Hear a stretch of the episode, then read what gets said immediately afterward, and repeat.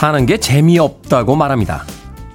새로울 것 없는 같은 공간을 반복적으로 오가는 하루가 또 시작되고 있죠.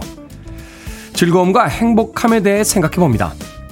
물놀이를 좋아한다면 바다에 가야만 하죠. 책 읽기를 사랑한다면 서점을 찾아야 하고요.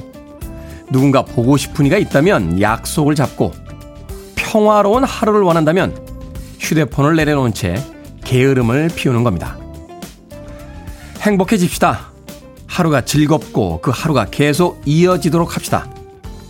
오늘 어떤 일부터 시작하시겠습니까? 7월 15일 금요일 김태현의 프리웨이 시작합니다. 불타는 금요일 불금이 시작됐습니다. 오늘 저녁에 즐거운 계획들 많이 갖고 계십니까? 오늘의 첫 곡은 1207님의 신청곡 왕청의 Everybody Have Fun Tonight으로 시작했습니다. 빌보드 kid의 아침 선택, 김태훈의 프리웨이, 저는 클 태자 쓰는 테디, 김태훈입니다. 최유진님, 안녕하세요, 테디. good morning입니다. 오늘은 날씨가 봄 날씨 같아요. 바람이 살살 불어서 걷기 운동하기 좋은 날입니다. 라고 하셨습니다. 아침 시간에 집에서 나올 때는 날이 좀 선선해서 초봄이나 초가을 같은 그런 날씨가 아, 느껴지더군요. 하지만 오늘 낮에 서울 지역은 30도까지 올라간다고 합니다.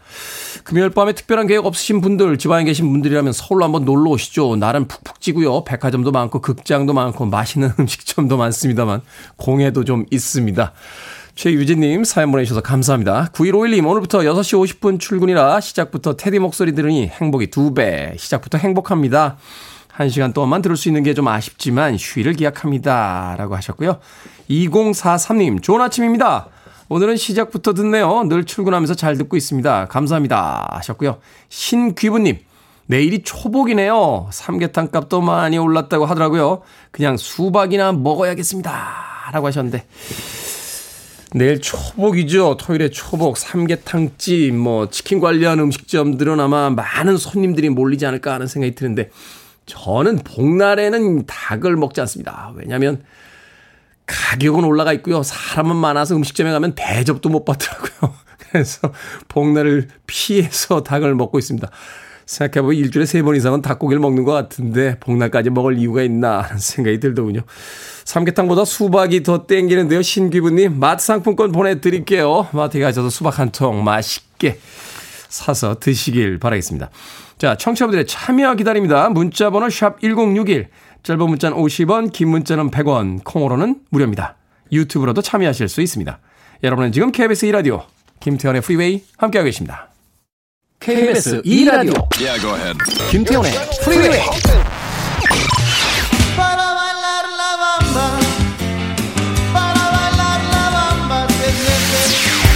just the way it is.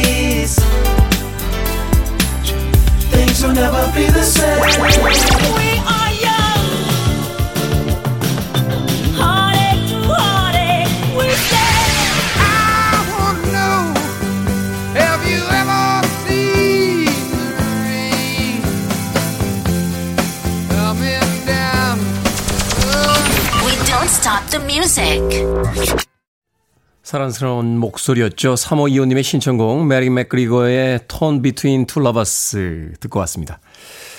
0828님께서요. 저는 매일 아침 7시에 신랑 박진욱, 고1딸 박은채와 차에서 방송 듣고 있습니다. 저의 이름은 김선화고요. 평소 저랑 까칠한 딸은 음악만 듣는 편인데 저희 아저씨가 김태훈의 프리웨이 방송을 한번 들어보라고 하더군요. 재밌다고. 이제는 제가 차를 타면 태훈님의 방송부터 켜기 시작하는 애청자가 됐습니다. 착한 우리 딸한테도 조금만 더 힘내서 버티자고 응원 한마디 해주세요. 라고 해 주셨습니다. 고등학교 1학년이 된 딸 박은채 양. 힘든 시기죠. 어, 저희들 고등학교 다닐 때도 참 힘들었다는 기억이 나는데, 예, 지금의 또 고등학생들은 저희 때와는 다른 음, 또 힘듦이 있겠죠. 힘내요. 힘들고 어려운 시간이긴 합니다만, 지나갑니다. 아, 그걸 또 통해서 힘든 일들을 견디는 법, 또 그 시간을 잘 관리하고 보내는 법을 배우게 되는 거니까 아마도 지금의 그 몇 년이 평생을 사는데 도움이 될 겁니다. 박은채 양. 아버지 박진웅님, 그리고 엄마 김선아님이 딸 박은채 양에게 파이팅 하라고 응원 한마디 해달라고 저에게 문자 보내주셨습니다. 0828님에게 피자 한 판하고 콜라 세트 보내드립니다. 화목한 가정 주말에 같이 나누시면서 즐거운 시간 가지시길 바라겠습니다. 공공이사님, 짐 싣고 고속도로 타고 김태훈의 프리웨이 들으며 영월로 갑니다. 즐거운 하루 안전운행 합시다이라고 하셨고요. 또 안지혜님, 어제 테디가 제 꿈에 나오셔서 잔소리를 하셨어요. 정확히 내용은 기억이 안 나는데, 듣기 싫었던 건 생각이 납니다. 도대체 왜 그러셨습니까? 라고 하셨는데. 그러게요. 안재희님 꿈에 가서 잔소리 하느라고 제가 밤새 그렇게 잠을 뒤척거렸나 봅니다. 지금 눈이 띵띵 부어 있는데 잠을 잘 못 자서 안재희님 사과의 말씀 드리겠습니다. 앞으로는 그냥 잠만 자도록 하겠습니다. 안재희님의 그, 뭐라고 할까요? 어, 평화로운 밤 시간에 꿈까지 찾아가서 잔소리를 하다니 네, 오늘 하루 반성하는 하루를 보내도록 하겠습니다. 이선주님, 테디 안녕하세요. 즐겁게 사는 비법을 매일 하나씩 전파해 주실 수 있을까요? 태형님의 태도와 마인드 참 부럽습니다. 하셨는데, 즐겁게 사는데 무슨 비법이 있겠습니까? 살아있다는 그 자체로 이미 즐거운데요. 이 선주님. 즐거우면 비법이 있는 게 아니라 살아가고 있다는 것 자체가 즐거운 게 아닐까 하는 생각 가끔 해봅니다. 힘들다는 것도 결국은 살아있기 때문에 겪게 되는 거겠죠. 자, 8333님께서 로스로버스의 신청곡 어, 로스로버스의 라밤바를 신청해 주셨어요. 여름에는 이 노래 라밤바 꼭 들어줘야죠. 모두 올여름 시원하게 보내세요 하셨고요. K123488725님도 하우스 농사로 참외 재배하는데 해가 뜨면 더워서 새벽 3시부터 수확합니다. 라밤바 듣고 싶어요 하셨습니다. 듣고 싶으신 분들이 많으니 틀어드립니다. 리치 발렌스가 이끌었던 팀이죠. 로스로버스 라밤바.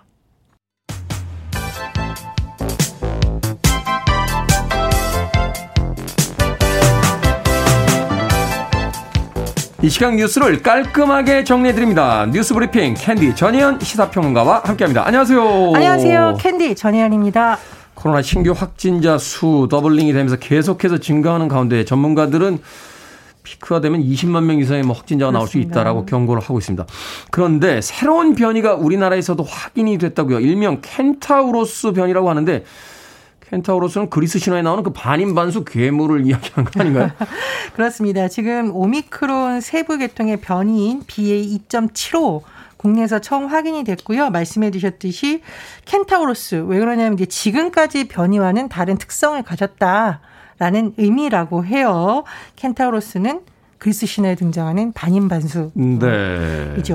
어쨌든 이 BA2.75가 이미 면역이 생긴 사람도 다시 걸릴 가능성이 높고 전파력도 강한 것으로 추정이 된다라고 합니다. 국내에서 처음 확인된 확진자는 인천에 거주하는 60대인데요.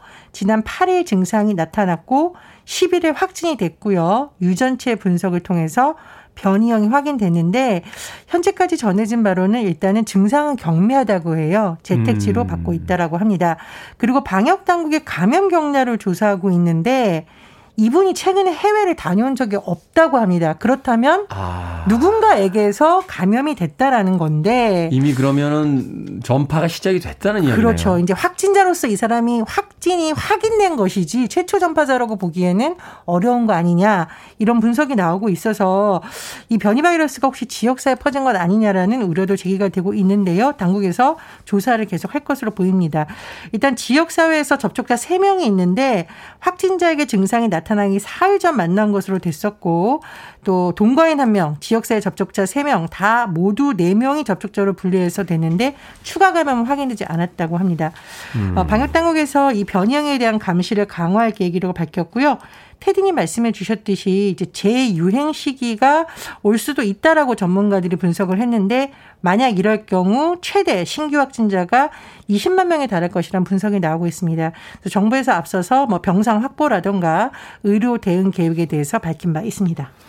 그렇군요. 지역의 전파가 이루어지면서 또 우리들이 그 코로나가 한참 확산됐을 때 겪었던 어떤 힘듦이 있기 때문에 벌써부터 걱정이 되는데 일단은 개인 방역을 좀 철저히 다시 한번 신경을 써야 될 그런 시기가 온 게 아닌가 하는 생각이 듭니다. 더불어민주당의 지도부를 뽑는 전당대를 앞두고 누가 출마를 할지 관심이 쏠리고 있는데요. 이재명 상임 고문이 당대표 선거 출마를 공식 선언할 예정이라고요? 그렇습니다. 민주당 이재명 의원 17일 당대표 선거 출마를 공식 선언할 예정입니다. 사실 대다수의 사람들이 이재명 의원이 출마할 것이라고 예상은 했지만 네. 본인은 굉장히 말을 아꼈어요. 그리고 면전에서 어, 출마하지 말라 이런 소리 들으면 뭐 108번 내다 이 정도만 답을 했다 이렇게 전해졌었는데 네. 이제 결심을 굳히고 17일 출마를 공식 선언하겠다는 겁니다. 어제 기자들이 이제 물었다고 해요. 그랬더니 이른 시간 내에 공식적으로 입장을 밝히겠다라고 했었고 또 민생으로 굉장히 어려운 현실을 짚으면서 민주당이 국민의 더 나은 삶, 고통 없는 안전한 삶을 만들어야 된다라고 또 주장을 했다라고 합니다. 자, 이재명 의원이 17일 당대표 선언을 선언하면 일단 이런 구도가 되지 않을까라는 전망이 나오는데요. 이재명 의원 그리고 최근에 나오는 90년대 학번 70년대생 의원을 중심으로 한 97그룹 그리고 비이재명계 이렇게 경쟁이 더 치열해질 것이라는 분석이 나오고 있고요. 어, 민주당이 8월 28일 전당대회를 치르는데 그때까지 아무 일정이 없는 것이 아니라요. 일단 17일부터 당대표 최고위원 선거 후보 등록을 받고요. 후보군이 많으니까 좀 추립니다. 이른바 예비 경선 컷 오프라고 하는데요. 컷 오프는 28일 실시될 예정입니다. 그렇군요. 드디어 이제 말 많았던 더불어민주당이 이제 새로운 지도부를 뽑는 전당대회가 시작이 되는데 또 어떤 권력의 이동이 있을지 지켜보도록 하겠습니다. 종부세가 이중과세라며 부과를 취소해달라면서 납세자들이 소송을 냈는데 법원에 판단이 나왔습니다. 예, 이 재판 과정 좀 살펴보면은요. 서울 강남구와 서초구에 각각 아파트를 가진 A씨와 B씨, 어, 이 소송을 제기한 건데 소송을 제기한 사람들의 주장을 요약해 보면 재산세와 양도소득세가 부과되는데 종부세도 부과하는 것은 이중과세라는 것. 또 다른 쟁점은 다른 자산을 가진 사람과 달리 부동산을 가진 사람이 이유 없이 차별을 당한다. 이제 평등권 얘기를 하는 거예요. 그래서 요약을 해보면 종부세법 일부 조항은 조세 법률지를 위반하고 평등권에도 반하며 위헌이다 이런 식으로 계속 규정을 했다라는 겁니다. 네. 하지만 1심 법원의 판단은 달랐습니다. 서울행정법원에서는 A씨와 B씨가 삼성세무서장과 반포세무서장을 상대로 낸 종부세를 비롯한 부가처분 취소 소송에서 원고 청구를 모두 기각을 했습니다. 자, 재판부의 판단 근거 한번 살펴보면은요. 첫 번째로 이중과세 아니냐는 것이 쟁점이었잖아요. 네. 근데 법원은 재산세 공제하는 제도도 있고 규정과 취지에 따라 충분히 공제되고 있다며 이중과세 논란을 일치 어 배척을 한 거죠. 네. 그리고 양도소득세는 종부세와 달리 부동산 가액이 아니라 양도 차익을 과세 대상으로 하고 있다라고 하면서 원고 취재 주장을 받아들이지 않았고요. 두 번째로 평등에 관한 쟁점이 있었습니다. 주식을 비롯한 다른 자산을 보유한 사람과 부동산을 보유한 사람 차별하는 거 아니냐라고 주장을 했는데요. 법원은 어떻게 판단했느냐? 주식과 부동산은 명확한 차이가 있고 주거 안정 측면에서 보면 평등주의 위반이 아니라고 판단을 했습니다. 그리고 법원의 위헌법률 심판 제청해 달라면 낸 신청도 기각을 했습니다. 어쨌든 이 재판이 뭐 이거 외에도 다른 사람들이 낸 여러 가지 소송이 있다라고 합니다. 어, 어떤 판결이 나올지는 지켜봐야겠지만 일단 1심 판결이 이렇게 나온 부분이 있어서 주목을 받고 있는 상황입니다. 말하자면 이제 토지와 주택은 공공성을 더 중요시하게 이제 봤다 이렇게 볼 수 있겠군요. 자, 오늘의 시사 엉뚱 퀴즈 어떤 문제입니까? 예, 오미크론 변이 일명 켄타우로스 바이러스 관련 소식 전해드렸습니다. 강력한 바이러스를 퇴치하기 위해서는 힘을 모아야 할 때입니다. 네. 여기서 오늘의 시사 엉뚱 퀴즈. 힘 하면 그리스 신화의 이 영웅이 대표적입니다. 지옥을 지키는 개인 케르베로스까지 맨손으로 제압한 이 영웅 누구일까요? 제가 방송 들어오기 전에 이 원고 읽었는데요. 참고로 좀비 때려잡은 마동석 씨가 아닙니다. 다시 한번 읽어드리겠습니다. 지옥을 지키는 개 케르베로스까지 맨손으로 제압했고요. 그리스 신화에 자주 나오는 이 영웅입니다. 누구일까요? 1번 윌 스미스, 2번 비너스, 3번 산타클로스, 4번 헤라클레스. 정답 아시는 분들은 지금 보내주시면 됩니다. 재미는 오답 포함해서 모두 10분에게 아메리카노 쿠폰 보내드립니다. 힘하면 그리스 신화 이 영웅이 대표적이죠. 지옥을 지키는 게 케르베로스까지 맨손으로 제압한 이 영웅은 누구일까요? 1번 윌 스미스, 2번 비너스, 3번 산타클로스, 4번 헤라클레스 되겠습니다. 문자번호 샵 1061, 짧은 문자 50원, 긴 문자 100원, 콩으로는 무료입니다. 뉴스브리핑 전혜연 시사평가와 함께했습니다. 고맙습니다. 감사합니다. 3374님께서요, 로스로버스는 리치 밸런스가 이끄는 그룹이 아니지 않나요? 라고 하셨는데 제가 그렇게 말했습니까? 금요일 아침에 이런 큰 실수를 리치 밸런스와 로스로버스는 전혀 상관이 없는 팀인데 착각했군요. 사과의 말씀 드리겠습니다. 페페나트의 Love is a Battlefield 듣습니다.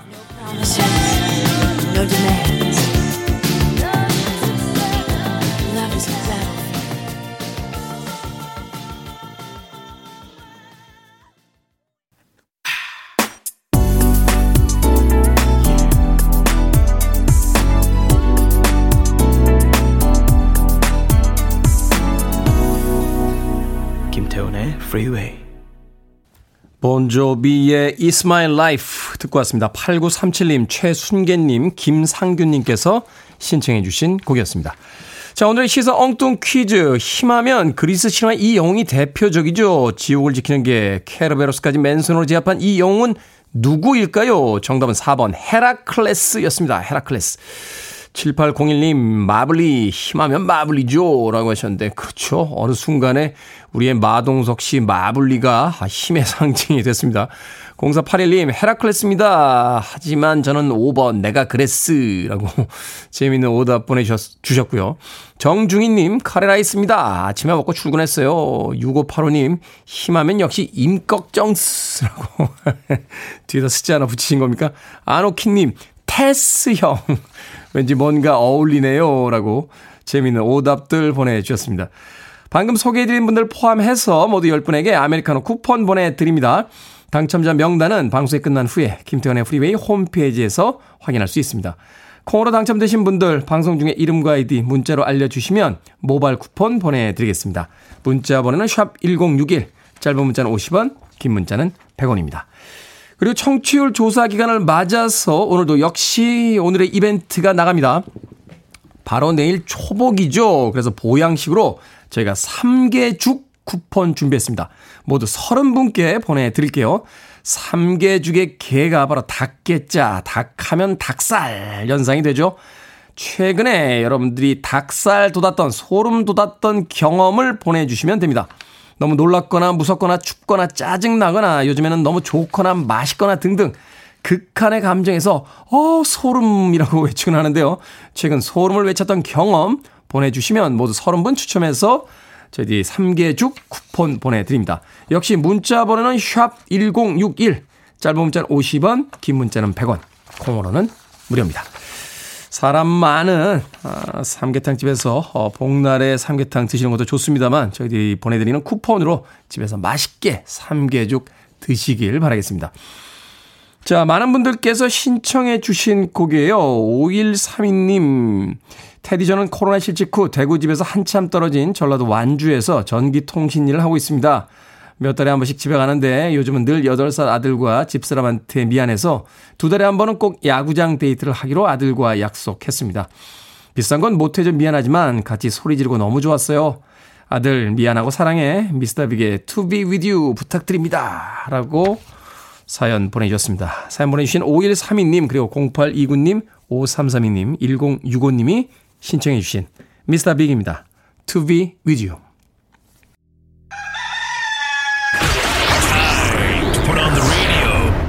김태훈의 프리웨이 Are you ready?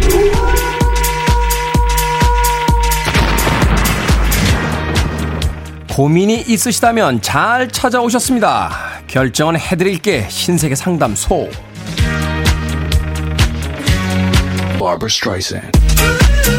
4427님, 취미로 플루트를 배우고 있는데 나이가 들어서 배우니까 잘 안 됩니다. 그래서 한 번씩 혼나요. 그때마다 자존심이 너무 상합니다. 자존심을 버리고 계속 배울까요? 아니면 그만두고 마음 편히 살까요? 그만두고 마음 편히 삽시다. 취미 생활을 혼나고 자존심 상해가면서까지 할 이유가 도대체 뭐가 있나요?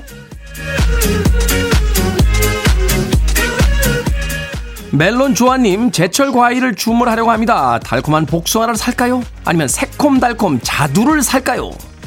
자두. 저 복숭아 알러지 있어요. 그러니까 무조건 자두.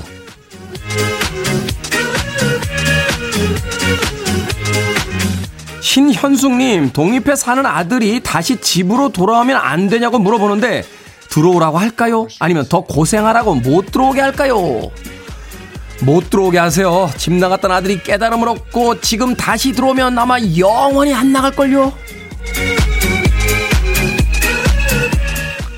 박박구이님, 결혼하고 처음 맞는 시어머니 생신인데 외식을 할까요? 아니면 집에서 음식을 몇 가지 해서 먹을까요? 외식하십시오. 집에서 음식 하시면 이게 매년 전통이 됩니다. 애미야, 뭘 돈 들게 나가서 먹냐? 그냥 이것저것 해서 간단히 집에서 먹자. 방금 소개해드린 네 분에게 선물도 보내드립니다. 콩으로 뽑힌 분들 방송 중에 이름과 아이디 문자로 알려주세요. 고민 있으신 분들 계속해서 보내주시면 정성껏 해결해드립니다. 문자번호 샵 1061, 짧은 문자 50원, 긴 문자 100원, 콩으로는 무료입니다. 리빙크입니다. 펑키 타운. One of the best radio stations around. You're listening to 김태훈의 Freeway.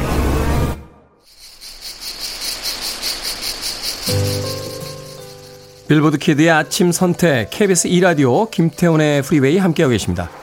1부 끝곡은 3142님, 박유민님, 그리고 박경숙님께서 신청하신 장 프랑스와 모리스의 모나코 듣습니다. 저는 잠시 후 2부에서 뵙겠습니다.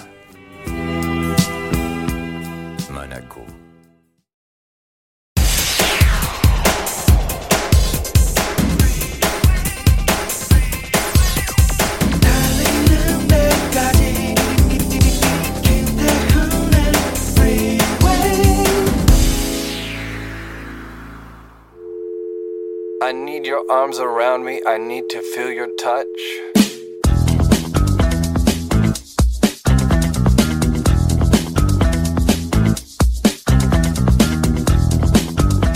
땡땡 중학교 사복 허용대의 규정.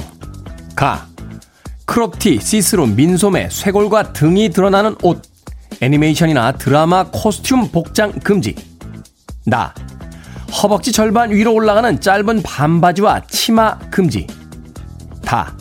여름에는 10만원 이상 고가 제품, 겨울에는 30만원 이상 고가 제품 금지. 라. 슬리퍼, 수면바지, 잠옷 등 집에서 입을 만한 옷 금지. 바. 음란하거나 흡연을 장려하는 문구, 욕설이 적힌 옷 금지. 사. 화장, 악세사리 착용, 네일, 염색과 파마 등 금지. 아. 기타 세부 규칙은 땡땡 중학교 학생 생활 규정에 따른다.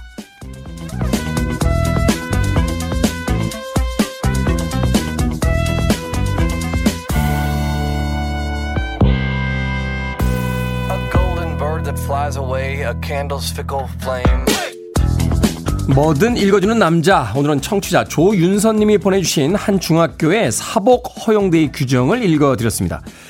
중학교에 입학한 딸이요. 한 달에 한 번 사복 허용대를 갖는다고 하셨는데요. 귀밑 3cm 칼단발이나 스포츠머리, 신발과 양말 색깔, 소지품 검사까지 하던 시대를 지나 이제는 학교에서 크롭티와 잠옷을 입고 오면 안 된다 하는 규칙을 만들어주는 시대가 됐습니다. 코스튬과 수면 바지를 입고 오는 학생이 설마 있을까 싶은데 이런 규칙이 생긴 걸 보니 설마가 현실이 된 적이 있었던 거죠. 아이들은 사복 입고 갈 생각에 며칠 전부터 들떠서 축제 분위기를 태고 선생님들은 교칙 위반자 잡으려고 긴장하고 계실 것 같습니다. 지킬 거는 지킬 줄 알아야 자유도 주어지는 거라고 말하면 어째 너무 재미없는 옛날 어른 같나요?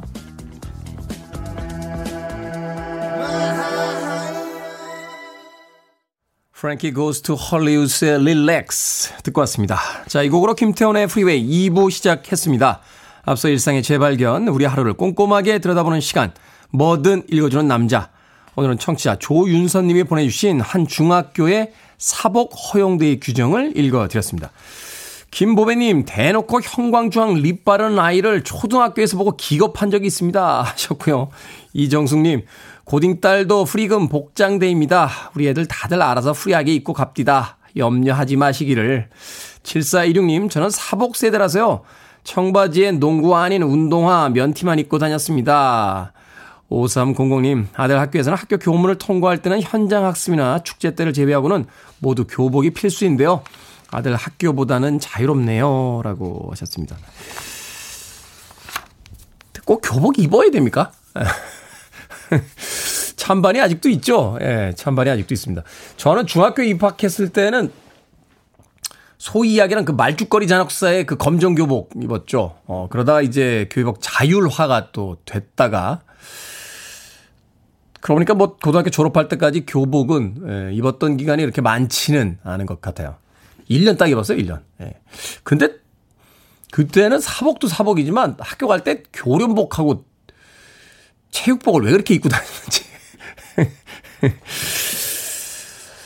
글쎄요, 저는 교복 잘 모르겠어요. 어, 아이들에게 창의력, 개성, 이런 걸 계속 이야기하면서.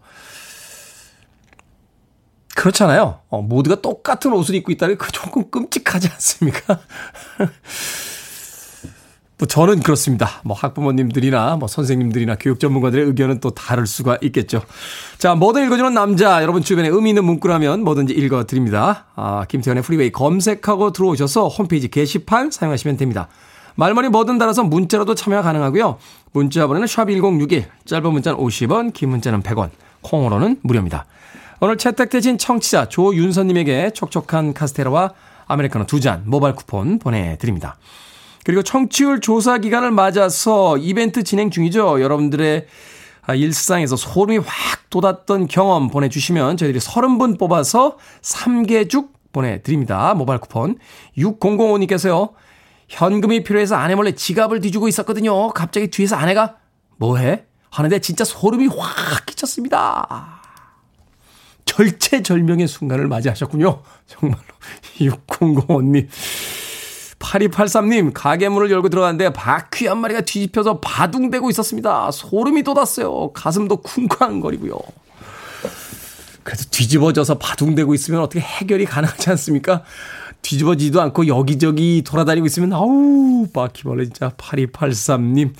자, 이 두 분에게 저희들이 삼계죽 모바일 쿠폰 보내드립니다. 최근에 닭살 돋았던 경험, 소름 외쳤던 경험, 오늘 방송 끝날 때까지 사연 보내주시면 모두 30분 추첨해서 삼계죽 보내드리겠습니다.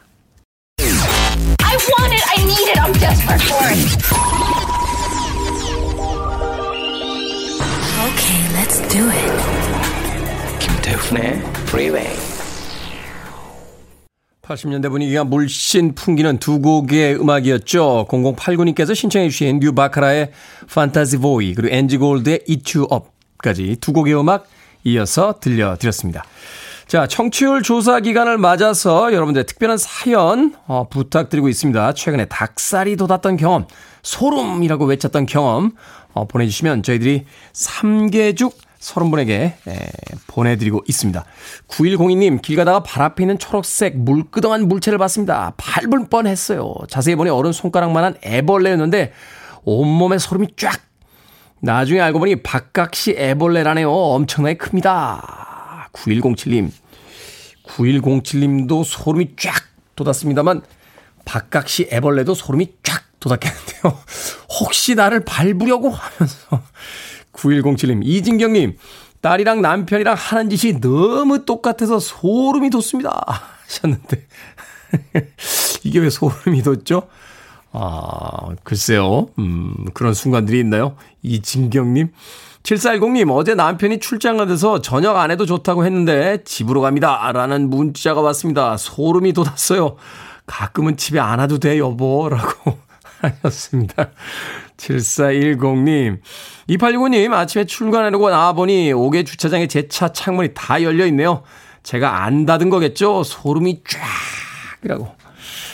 우리나라 얼마나 좋은 나라입니까? 창문을 다 열어놓고 차를 세워놓고 심지어 차문도 열어놓고 가도 아무도 가져가지 않는 물론 가끔 음, 뭐, 시동 걸어놓은 차를 누가 훔쳐왔다 하는 뉴스가 나오긴 합니다만, 그런 뉴스가 나온다는 건 그게 정말 신기해서 뉴스에 나오는 겁니다. 좋은 나라죠. 2865님, 주차장에 차 대실 때 차창 창문 꼭 한번 확인하시길 바랍니다. 요새처럼 비가 오락가락 하는 날씨에는 밤새 내린 비에 차가 또 어, 물난리가 날 수 있으니까요. 자, 방금 소개해드린 분들 포함해서 모두 30분에게 3개죽 쿠폰 보내드립니다. 당첨자 명단은 방송이 끝난 후에 저희 홈페이지에 올려놓겠습니다. 6950님의 신청곡입니다. CCR, Have You Ever Seen the Rain?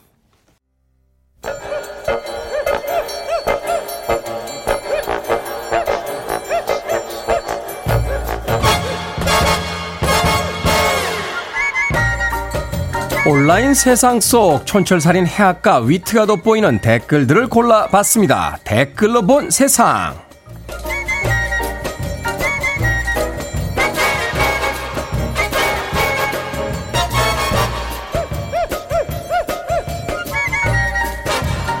첫 번째 댓글로 본 세상. 인도에서 과속으로 달리던 오토릭샤.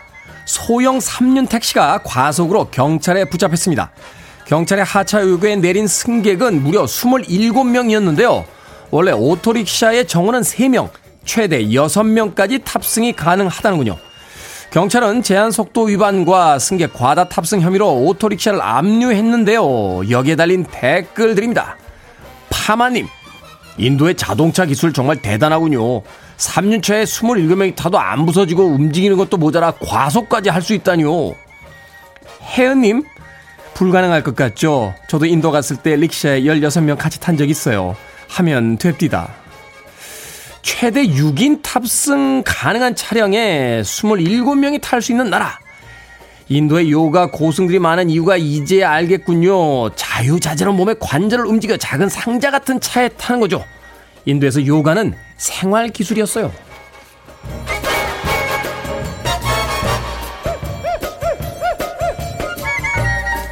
두 번째 댓글로 본 세상 미국 샌디에이고의 한 해변에서 바다 사자 두 마리가 피서객을 향해 돌진했습니다.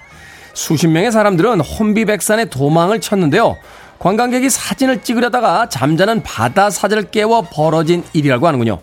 일부 전문가는 암컷을 두고 싸우다가 진 수컷이 피서객을 향해 도망친 것 같다 하는 의견을 내기도 했습니다.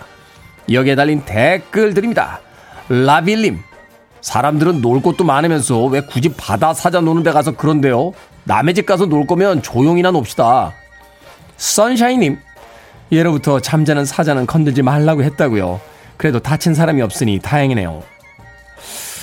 제 의견도 암컷을 두고 싸우다가 진 수컷이라는데 한 표 던집니다. 조심들 하세요. 세상에서 여자친구 뺏긴 수컷만큼 포악한 건 없으니까요. 4786님의 신청곡입니다. 투팍, Changes.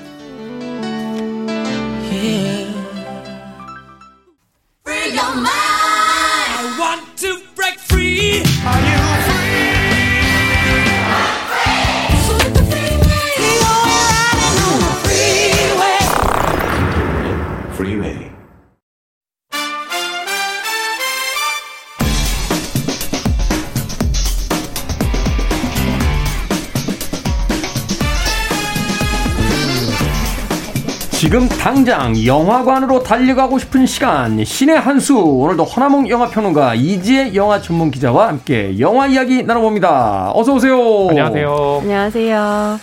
어제 제가 모 신문사 기자분들하고 저녁 식사를 같이 했는데 그 기자분들 중에 한 분이 저한테 아이 그 허나몽 영화 평론가한테 왜 그렇게 구박을 하냐고. 역시 그러지 말라고. 제 뒤에 신문 기자님들이 계십니다. 어, 그래서 제가 조용히 한마디 했어요. 네. 좋아해. 맞아요. 이렇게 보고 있으면 네. 가까이서 보고 있으면 이건 네. 정말 애정 표현이에요. 아 그래요? 네. 끝날 때도 저한테 별로 이렇게 눈길도 안 주시던데. 애정 표현이라고요? 잘못 판단하셨습니다. 아, 네? 네, 잘못 판단하셨어요. 그래서 제가 분명히 이야기 드렸습니다. 네. 아, 제가 프로그램을 진행하는 한 음. 계속 뭐라고 할 거다. 아, 괜찮습니다. 음, 화남 영화 평론가 뭐 맷집이 좋으셔서 뭐 제 뒤에 신문 기자님들이 계시다는 것만으로도 예, 저는 이 코너에서 많은 걸 얻어가네요. 괜한 소리를 했다 싶습니다. 아, 네. 자, 오늘의 영화는 7월 13일에 개봉한 엘비스입니다. 엘비스 프레슬리의 일대기를 담은 영화인데 두 분의 평점부터 듣고 시작합니다. 네. 저의 엘비스 평점은요. 5개 만점에 3개 입니다. 다섯 개 만점에 세 개. 이야, 네. 이거 좀 기대했던 영화인데 안타깝네요. 어, 그래도 아마 엘비스 프레슬리의 팬들이라면 예, 굉장히 좀 어, 마음 벅차게 보실 음. 수 있을 것 같습니다. 뭐 마음 벅차게 볼 수 있습니다만 별세 네. 개네요. 네, 세 개만 볼만하죠. 갑자기 목소리가 작아지세요? 아, 아닙니다. 네. 네. 자, 이제 영화 전문기자. 저는 세 개 반입니다. 세 개 반. 아, 야, 이거 엄청 많이 드문 경우인데 왜냐면 그러니까요. 대부분 허나몽 영화 평론가가 약간 네. 좀 별점이 후한 쪽에 속하고 음. 이제 영화 전문 기자가 조금 이제 객관적인 네, 그런 그런 평들을 많이 하시잖아요. 네. 소금쟁이 같은 스타일. 네? 소금쟁이. 소금쟁이라는 거. 근데 이번에는 이제 영화 전문 기자의 평점이 높았습니다. 네. 자, 그 이유는 이제 뒤에서 더 알아보도록 하고 먼저 줄거리부터 소개를 좀 해 주시죠. 네, 주인공은 엘비스죠. 어, 네. 19살 때요 트럭 운전사를 하다가 노래를 부르는데요. 그 노래를 부르는 스타일이 예전의 가수들하고는 너무 달라요. 음. 말하자면 어, 노래도 잘 부르고 또 거기다가 흑인 음악에 백인 음악을 섞은 굉장히 새로운 음악이었죠. 근데 그걸 단순하게 잘 부르는 것만이 아니라 골반춤, 다리 떨기 네. 같이 퍼포먼스가 너무 화려한 거예요. 그러다 보니까 많은 팬들이 생기게 되죠. 그걸 심지어, 보고요. 심지어 잘생겼잖아요. 그렇죠. 음. 엄청 잘생겼죠. 그걸 보고 네. 톰 행크스가 연기한 이 톰 파커라는 사람이 아 쟤를 내가 데리고 있으면서 매니지먼트를 해야 되겠다라고 네. 하는데요.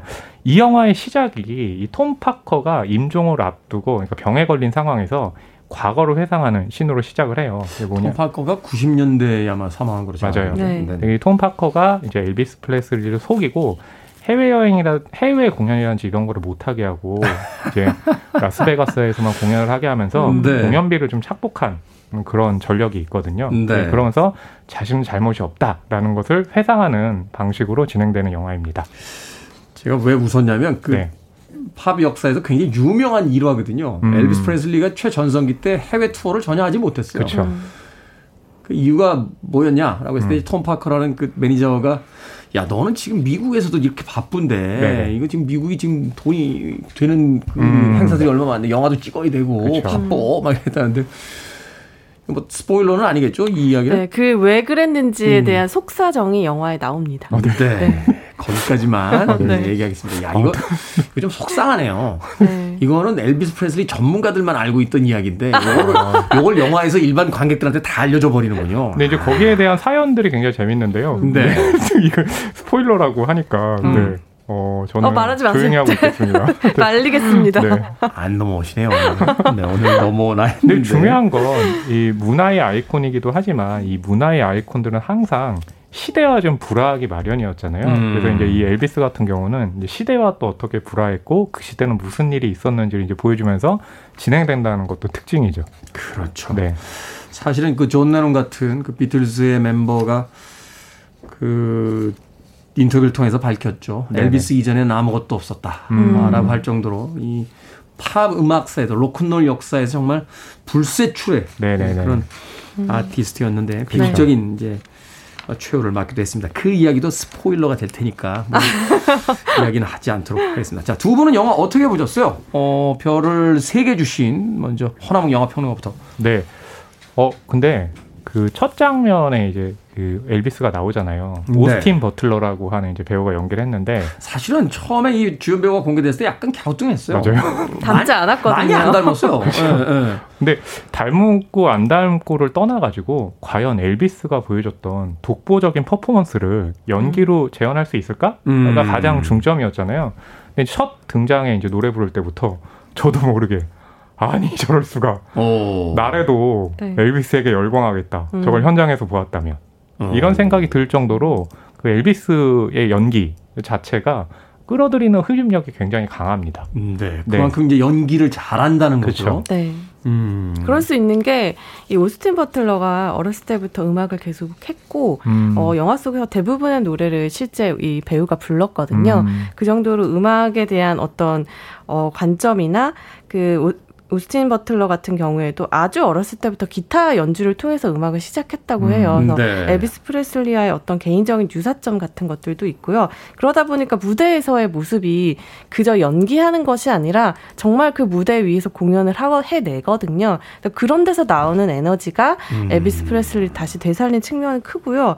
제가 반개를 허평론가님보다 더 드린 건제 네. 어, 안에서 어떤 영화적인 체험이 일어났기 때문인 것 같아요. 이 저에게 엘비스 프레슬리는 어, 정말 대중문화의 아이콘이죠. 근데 잘 알고 있지만 하지만 이제 동시대를 공유했던 그런 어떤 그죠. 인물은 아니니까. 제가 봤던 엘비스 프레슬리는 원형보다는 그의 복제품들 음. 뭐 코미디 프로에서 패러디를 한다던가 네. 상품으로 나온 음. 엘비스 프레슬리의 이미지들을 저는 알고 있었지 그의 음악을 정말 귀 기울여서 들어본 적은 없더라고요. 영화를 음. 보면서 그걸 깨달았는데 제가 그 영화를 본 이후로 최근 계속 엘비스 프레슬리 음악을 듣고 있거든요. 야, 큰일 났네. 제 안에서 살아난 거예요, 그가.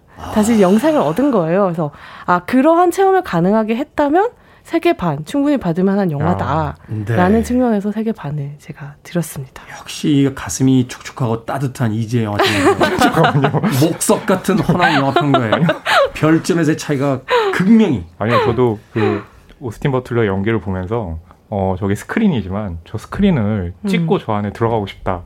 라고 할 정도로 너무 진부한 진부한 아니 아니 저도 정말 거기서 화면을 타고 네. 나온 사람은 스크린을 찍고 이런 건나 네. 전부 아, 너무 진부한가요? 70년대의 네. 영화 카피 같은데요. 아 네. 근데 저도 이제 이 영화를 좋게 보지만 좀 그 어, 별점이 0.5점 이제 이재 기자님을 적은 이유는 그 전형적인 그 일대기를 그리는 작품 있잖아요. 그러니까 네. 이제 엘비스가 지닌 의미는 굉장히 많은데 뒤로 가면 왜 이렇게 비극적이 될 수밖에 없는가 어, 이렇게 항상 좀 비슷한 방식으로 흘러가기 때문에 음. 네, 그 부분이 좀 아쉬웠던 거죠. 음. 일대기에 대해서 어떤 그 구성이 그쵸. 너무 좀 평범한 어, 전형적인 스테레오 타입으로서 만들어진 맞아요. 게 아니냐 하는 목석 같은 네. 우리 허나몽 영화 평론가의 예, 변명이 있었습니다. 네.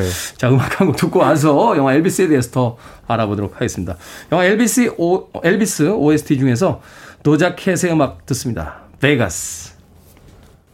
도자 캣의 베가스 듣고 왔습니다. 빌보드 키드의 아침 선택, KBS 2라디오, 김태훈의 프리웨이, 신의 한수, 허남웅 영화평론가 이지혜 영화 전문기자와 함께 영화 엘비스에 대해서 이야기 나눠보고 있습니다.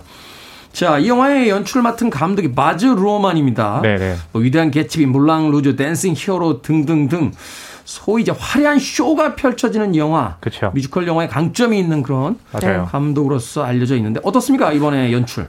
네, 바즈 루어만 감독은 그 예전에 지금 이제 대표작을 말씀 주셨는데 그중 하나가 빠졌어요. 로미오와 줄리엣. 로미오 줄리엣. 네, 거기 보게 되면 그 때 이제 디카프리오 나오고 그때 막 라디오헤드의 Exit Music 사용해가지고 음. 일종의 좀 뮤직 비디오 만들듯이 영화를 잘 음. 만들잖아요. 그죠, 네. 카니발 저, 저, 저 네. 카디건스라든지 그쵸. 뭐 여러 어떤 그 이제 소위 모던 락 계열의 아티스트들이 맞아요. 많이 참여해서 굉장히 모던한 스타일로. 그렇죠. 레오나르도 디카프리오가 그 수트를 딱 타이도 없이 입고 새벽에 딱 등장할 때 대단했죠. 네. 아이돌이었죠. 네. 근데 이 바즈 루어만의 특징은 뭐냐면 가령 우리가 물랑루즈 봤을 때 물랑루즈라면 그 시대의 음악을 썼겠다라고 하지만 막 Smells Like Teen Spirit 너바나 음악 쓰고 엘튼 존의 Your Song이라는 그쵸. 쓰고 지금도 지금 들은 도자켓 음악 음. 같은 경우도 아니 이게 엘비스에 나온단 말이야. 음. 그러니까 뭐냐면 이 사람은 문화를 혼종처럼 계속 이렇게 섞는 그런 재미, 음악을 가지고 섞는 재미가 있거든요. 아마 그런 점이 이제 엘비스를 보는 관객한테 아니 왜 이렇게 좀 그 어긋나는 음악을 쓴 거야. 하지만 또 다른 분들에게 어 이것도 굉장히 신선하네라는 음. 면을 줄 정도로 음. 아마 그런 면에서 아마 이 엘비스의 이 영화를 만들면서 바주로만은 굉장히 지금 어 본인 스스로는 어 흥미롭 게 느끼지 않았을까 하는 생각이 들어요. 이게 사실은 그냥 고증만 하고 옛날 음악만 쓴다면 네네. 이게 나이 든 사람들에게 있어서의 어떤 추억팔이 같은 그런 영화만이 음, 됐을 음, 텐데 여기에 현대적인 어떤 음악들과 네. 사실은 그 위대한 개츠비 같은 경우도 네네. 거기서 막 당시에 유행하지 않았던 음악들이 막 나오면서 그렇죠. 네. 화려한 볼거리들이 막 펼쳐지고 맞아요. 이런 장면들이 네. 있었는데 바로 그런 어떤 그렇죠. 시대를 섞어서 또 새로운 것들을 만들어내는 음. 그런 연출이 아주 인상적이었다. 네. 본인의 장기를 아주 잘 살렸던 것 같아요. 이 네. 뭐 도자켓 음악도 그렇지만 이 엘비스의 음악적 뿌리를 계속해서 소환을 하거든요. 흑인 음악의 뿌리를 두고 있다라는 것을 뭐 화면을 뭐 분할을 해서 한쪽에서는 엘비스에게 영향을 줬던 흑인 음악가들의 음악이 나오고 같은 노래인데 그걸 현재 슈퍼스타가 된 엘비스가 부르고 또 한쪽 화면에서는 과거 무명 가수 시절에 엘비스가 그 노래를 불렀던 모습들이 동시에 나오면서 네. 새 음악이 믹싱이 되면서 하나의 곡이 되거든요. 음. 그런 식으로 자신이 가지고 있는 여러 가지를 섞을 수 있는 장기들을 엘비스라는 하나의 틀 안에서 굉장히 다양하게 시도하고 있어요. 그렇군요. 자, 두 분께서 인상 깊었던 장면을 하나씩 소개를 해 주신다면 어떤 네. 장면들이 있을까요? 저는요, 이 엘비스가 처음에 출연하고 엘비스가 또 스타가 된 그 배경에는 미국의 TV 보급이 굉장히 빠르게 이루어졌잖아요. 2차 세계 대전 이후에 이제 미국의 이제 TV 보급률이 확 그렇죠. 올라가죠. 맞아요. 어. 근데 TV에 딱 나왔는데 엘비스가 그렇게 막 허리를 돌려가면서 추니까 음. 보수주의자들은 이제 꽂히셨나 봐요. 아니 다리 떨고 근데 보수주의자는 딱 봤을 때 어 저거 저거 우리 자식들에게 보여주면 안 된다라고 해서 지금 보면 그냥 괴이하기만 한데 그쵸. 당시에는 그걸 굉장히 성적인 어떤 암시로 음. 맞아요, 맞아요. 네. 근데 굉장히 대단한 퍼포먼스인데 음. 그건 이제 못하게 막고 다음 TV 쇼에 나갈 때 엘비스 보러 춤만 추지 마라, 다리만 떨지 마라라고 얘기를 해요. 근데 엘비스가 트러블 제목도 이제 트러블이잖아요. 문제를 일으키는 그 노래를 부르면서 다시 한번 더 심하게 허리를 돌리고 다리를 떠는 장면이 있어요. 그 특유의 움직임이 있죠. 이렇게 안출 듯 조용히 그렇죠. 다리를 끌고 오다가 갑자기 그 리듬에 맞춰서 네. 다다다다다다 하면서 움직이는 네. 마치 네. 허리를 아래로 내려서 림보를 들어가다 음, 음. 그걸 이제 춤을 추는데 딱 그걸 보면서 아 엘비스가 가진 매력 그리고 시대와 불화할 수밖에 없었던 이유가 저기 있겠구나라는 음. 것을 정말 딱 명확하게 보여주는 장면이었습니다. 잘 맞죠, 엘비스도? 아, 네. 그렇죠. 멋있어요. 이제 영화 전문 기자. 저는 이 영화의 처음 시작부터 한 10분, 15분 정도 되는 도입부가 굉장히 에너제틱한데요. 이게 엘비스가 음악을 처음 접하고 자기 안에서 이 음악이 어떤 화학작용을 일으켰다라는 걸 보여주거든요. 네. 어린 시절에 흑인 마을에서 살면서 흑인들의 그 교회 부흥회에 갔다가 그 흑인 음악을 접하고 정말 감전이 되거든요. 근데 그게 그 교회 안에서는 이 아이에게 성령이 지금 왔다. 이 아이를 아무도 방해하지 말아라. 이런 식으로 흐르는데 그만큼 강렬했던 그 음악과의 만남이 이제 첫 무대로 이렇게 자연스럽게 이어지는데 네. 그 도입부가 가지는 힘이 엘비스 프레슬리의 음악이 가지고 있는 그 힘을 고스란히 보여주고 있거든요. 그래서 저는 그 장면을 꼽고 싶습니다. 그렇군요. 엘비스 프레슬리는 이제 흑인의 가스펠이라든지 이제 브루스에서 네. 이제 영감을 얻고 이제 백인의 컨트리 뮤직과 이제 음악들을 섞어내면서 네. 굉장한 어떤 시대의 폭발력을 당시까지만 해도 최고 슈퍼스타는 프랭크 시나트라 같은 이제 스탠다드 팝 재즈 계열의 음. 약간 말랑말랑하면서도 뭔가 낭만적인 아주 깔끔하게 정돈이 돼 있는 네. 이런 어떤 문화였는데 네네. 엘비스의 등장이 소위 기성세대와 젊은이들이 듣는 음악을 다른 음악으로 음. 세대를 분화시켜낸 네. 그런 인물이었죠. 바로. 오늘 또 테리님께서 음. 본업인 어. 음악과 관련하니까 어. 지금은 굉장히 참고 계신데 아까 음악 나갈 때도 계속 엘비스는 어쩌고 말씀하시는데 신난 이런 모습이 네, 다 보이네요. 신나셨어요. 네. 죄송합니다. 제가 또왜왜 이런 말을 했죠? 네. 조용히 하고 있을 걸. 두 분의 한줄 평 듣겠습니다. 아, 네. 네. 저의 한 줄 평은요. Star Is Born 오스틴 음. 버틀러. 아, 별은, 뭐냐면 별은 곧 뼈다. 네, 그러니까 네. 엘비스도 이렇게 정말 태어난 것 같은 스타였잖아요. Star Is 뭐 그거를 또 태어난다. 그렇죠. 한국에서 이제 스타 탄생이라고 번역이 됐는데 오스틴 버틀러 역시도 아 정말 이 재현이다. 음. 엘비스의 재현이다 할 정도로 잘했거든요. 앞으로 더 어, 스포트라이트를 받을 것 같아요. 엘비스를 보러 갔다 오스틴 버틀러를 발견하게 되는. 아, 네. 그러네요. 하지만 별은 뼈다. 스타일스 네. 이야기 해 주셨습니다. 자, 이제 영화 전문 기자. 저는 케이팝 시대에 살아난 원조 아이돌 불멸의 아이콘으로 하겠습니다. 역시 어떤 전체 거시적인 어떤 역사에 대한 통찰이 있는 한 줄 평이네요. 시대를 감독이 실제로 케이팝과도 연관이 있다고 엘비스 프레슬리가 그렇게 얘기를 했었거든요. 아. 영화를 보시면 확인하실 수 있을 거예요. 엘비스를 가장 사랑했던 아티스트가 마이클 잭슨이었고요. 음. 어, 마이클 잭슨이 사망했을 때 저스틴 팀벌레이크였나요? 그 미국의 팝스타 중에 한 명이 어, 우리 모두의 영감이었다. 음. 라고 마이클 잭슨에 대한 음, 그 이야기를 우리는 모두 마이클 잭슨의 아이들이었다라는 이야기를 음. 하기도 했는데 그렇게 본다라면 소위 현재 대중음악의 어떤 원조의 예, 그렇죠. 자리에 있는 슈퍼스타라고 볼 수 있겠죠. 네. 신의 한수 오늘은 영화 엘비스에 대해서 허남웅 영화평론가 이지혜 영화 전문 기자와 이야기 나눠봤습니다. 고맙습니다. 감사합니다. 감사합니다.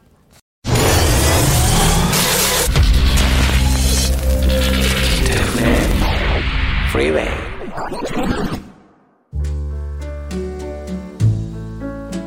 KBS 이라디오 김태훈의 프리웨이 오늘 방송 여기까지입니다. 오늘 3개주 쿠폰 받으실 30분의 명단 저희 홈페이지에서 확인하시기 바랍니다. 오늘 끝곡은 엘비스 프레슬리의 음악 준비했습니다. Can't Help Falling in Love 편안한 금요일 하루 보내십시오. 전 내일 아침 7시에 돌아오겠습니다. 고맙습니다.